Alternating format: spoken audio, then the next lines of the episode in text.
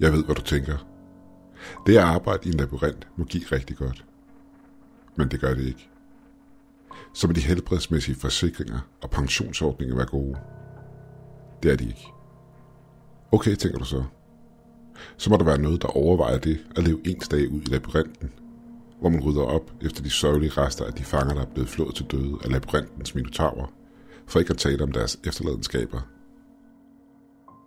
Der er fri kaffe, men jeg skal selvfølgelig lave den selv. Men pauserummet er spækket med en masse forskellige variationer af mørk, mediumristet kaffe. Og når jeg bliver træt af den almindelige kaffe, er køleskabet også fyldt med en bred vifte af fløde. Pauserummet, hvor jeg bruger det meste af min tid, når jeg ikke holder opsyn med labyrinten, er en lille outpost, der ligger i labyrintens midte. Jeg har set min del af forvirrede fanger løbe op til rummet med angsten malet i deres ansigter, og hammer på døren, kun for at opdage skiltet, med kun adgang for personale hængende på døren. Alt imens de har råbt og skrædder af mig igennem plexiglasruden, at jeg skulle lukke dem ind.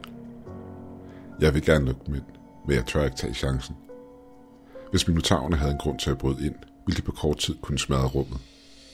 Jeg kan arbejde med meget, men ideen om, at mit lille fristred bliver revet i stumper og stykker af de blodtørstige bæster, er ikke en af de ting. Mit beboelsesområde ligger nær selve indgangen af labyrinten. Desværre for mig er indgangen her stedet, hvor de fleste fanger møder deres endeligt. Det er ikke ligefrem en fantastisk ting at vågne op til deres skrig, eller for den sags skyld vågne op og træde i resterne af noget, der engang var et menneske. Plus det er en lang vej at gå for at få sin morgenkaffe. Rummet i sig selv er meget småt og indeklemt. Der står en seng, og ved siden af den er der en dør ud til et lille badeværelse, samt et rum til mine rengøringsmidler. Det er også grunden til, at jeg bruger det meste af min tid i pauserummet. Det er ikke fordi, der er en fordel ved at bo så tæt op ad indgangen, da jeg får tilladelse til at komme ud af labyrinten en gang om året.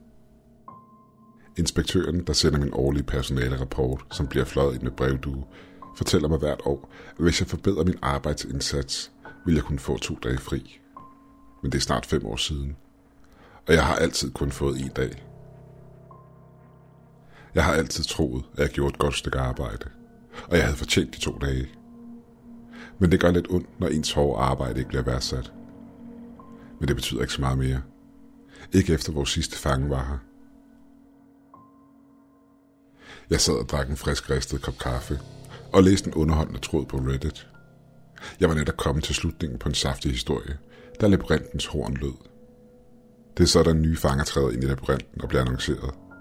Jeg har ingen idé om, hvem der blæser i hornet, eller hvor det er henne. Men du kan ikke undgå at høre det, lige meget hvor du befinder dig i labyrinten. Det fortæller også minotaurerne, at det er fodringstid, og det fortæller mig, at jeg skal gøre mig klar til at rydde op efter dem. Med et suk satte jeg min kaffe ned og begyndte at tage arbejdstøjet på. Der findes ingen sikkerhedskamera i labyrinten, så jobbet kan være farligt. Du ved aldrig, om du løber ind i en fange, der potentielt kunne slå dig bevidstløs eller værre. Den anden ting er, at minotaurerne ikke er særlig kredsende med hensyn til, hvem de slår ihjel. Normalt går de ikke efter mig, når der ikke er nogen fanger i labyrinten, de skal fortære eller jagte. Jeg har dog modtaget slag samt skub, der efterlod mig med nogle store blå mærker. En gang fik jeg en hår i ryggen, der tvang mig ud af arbejdet i et par uger. Hvilket betød, at labyrinten ikke blev gjort ren, og efterlod den i en afskyldig lugt, der hang i luften flere uger efter. Men jeg fik mit tøj på og stak hovedet ud fra mit pauserum, kiggede mig omkring og gled stille ud i mørket. Jeg gik igennem de tilsåede gange, imens jeg lyttede forsigtigt efter tegn på kamp, skrig eller andet, der indikerede, at fangen havde mødt sit endeligt. Forsigtigt bevægede jeg mig imod indgangen. Den lå en times gang fra mit pauserum, og efter mange år i labyrinten, kendte jeg hver en eneste gang og hvert sving udenad. Men stadig kunne det ske, at jeg mistede min orientering, så jeg koncentrerede mig om at se efter tegn på kamp. Pludselig løb et barn igennem krydset længere fremme, hvilket fik mig til at stoppe bræt op, da jeg forventede lidt at høre trampen fra minotaurerne, der jagtede hende. Men der var intet. Jeg lå mit gear stå og løb frem mod hjørnet og kiggede forsigtigt rundt om det, i håb om at få et glimt af pigen. Jeg lod et lille skrig undslippe mine læber, da jeg mærkede noget trække blidt i mine overalls. Jesus fucking Christ, råbte jeg, imens jeg sprang tilbage. Den lille pige var lige foran mig, smilende med blod i hele ansigtet. Hun var fuldstændig dækket af blod og kødklumper. Hendes 2 rottehaler var som 2 pensler dyppet i blod. Hej, sagde hun med et smil på læben. Du ligner ikke et monster. Er du venlig? Ja, svarer jeg. Ja, selvfølgelig er jeg det, søde. Hvad er det, du har i hånden, spurgte jeg. Hun holdt et langt og snodet horn op, der endte i en blodig blanding af kød og blod. Min normalt stærke mave var et kort øjeblik ved at give afkald på morgenmaden. De slemme monster kom efter mig, så jeg tog det her fra dem og slog dem ihjel. Hun gav mig en lille demonstration og stak ud i luften. Det var meget nemt. De er meget høje og falder hårdt. Efter det er det bare ramt med øjnene.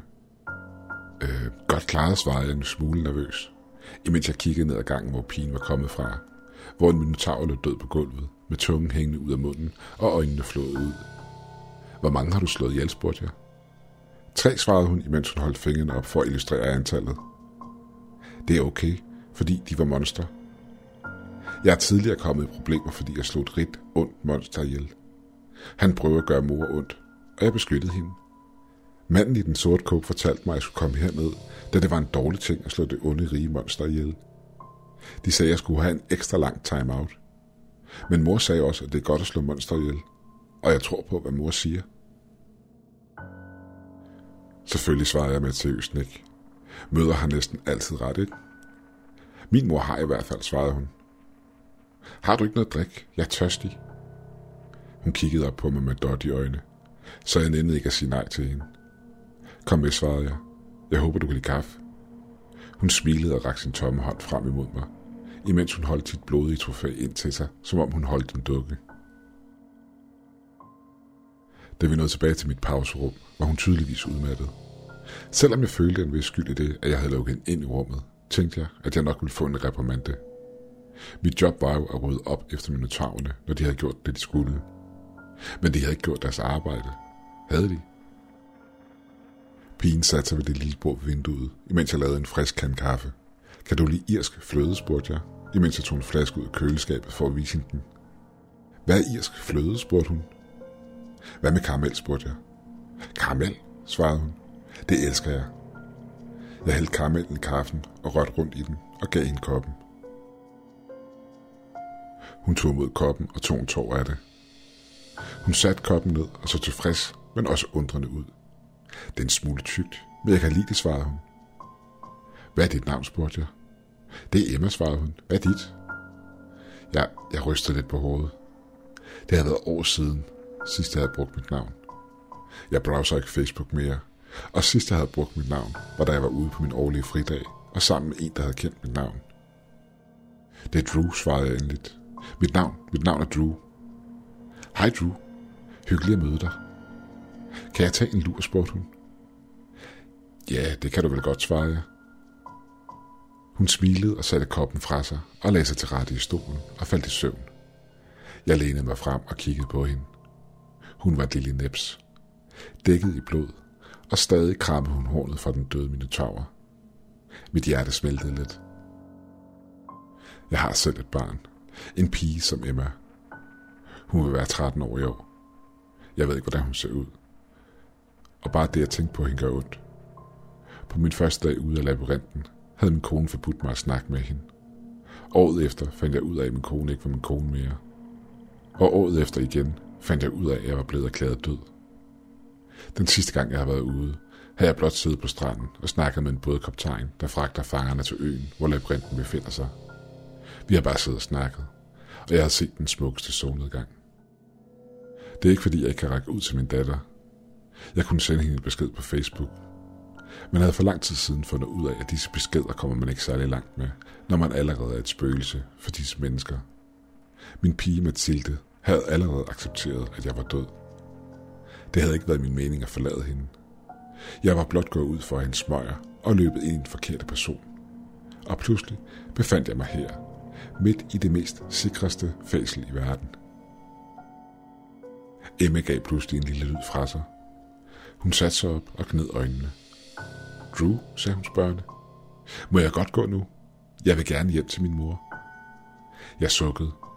Du bliver nødt til at finde vejen ud selv, Emma. Jeg kan ikke hjælpe dig med det. Men der er så mange veje, man kan gå, svarede hun. Jeg ved det, men det er sådan, det er. Du må selv tage beslutningerne om, hvilken retning, der er bedst for dig. Hendes øjenbryn rykkede sig sammen i et beslutsomt udtryk. Okay, så gør jeg det. Jeg finder vejen ud, Hun hoppede ned fra stolen og stak sin lille hånd frem. Jeg gav hende hånden, og hun kiggede på mig. Farvel, Drew. Og tak for karamelkaffen. Farvel, Emma, sagde jeg med en klump i halsen. Held og lykke. Og hold godt fast på det horn. Du ved aldrig, hvornår du får brug for det. Hun nikkede og gik over mod døren. Hun sendte mig et sidste smil, inden hun gik ud af døren. Og væk var hun. Det sidste, jeg så til hende, var da hendes lyse hår hoppede op og ned, i det hun gik forbi vinduet. Jeg ved ikke hvorfor, men jeg begyndte at græde. Måske fordi hun mindede så meget om min egen datter. Og det, at jeg engang havde haft en familie. Eller måske fordi jeg vidste, at Emma havde en lang og hård vej foran sig i labyrintens mørke. Jeg hældte det sidste kaffe ud og lagde mig i stolen og faldt i søvn. Jeg vågnede et stykke tid senere til en lavmælt prikken på døren. Jeg rejste mig op og åbnede den, og en due fløj ind. Den hoppede rundt på gulvet med et lille brev om benet, der var forseglet med voks. Jeg læste brevet flere gange med en voksende følelse af frygt. Jeg går ud fra, at jeg ikke var særlig overrasket over indholdet. Sandheden er, at jeg aldrig har vidst, hvor minotaurerne kom fra. Jeg har altid bare troet, at de altid bare har været der, da de jo er mytologiske væsener. Men hvorom alt er, så ser det ud til, at jeg ikke længere er labyrintens opsynsmand. Brevet lykkeønskede mig med min nye forfremmelse til fængselsvagt. Det føles som et spark i hovedet. Jeg har læst det brev om og om igen, og jeg frygter for min menneskelighed. Jeg føler mig syg, når jeg tænker på, hvad jeg mister, når jeg endelig bliver til et af de bæster. Måske fortjener jeg det. Jeg fandt selv ind i labyrinten, og havde aldrig kræfterne til at få mig selv ud. Jeg kæmpede aldrig for at se min familie igen. Jeg kan lige så godt leve resten af mine dage ude her, vandrende hvileløst rundt som et monster. Måske finder forvandlingen sted, inden Emma finder sin vej ud. Jeg er ikke sikker på, om jeg ville gøre modstand, hvis jeg mødte hende. Måske havde de andre minotaurer kigget hende i øjnene og fået den frygtelige tanke, jeg har nu. Det er ikke hende, der er fangen. Det er mig.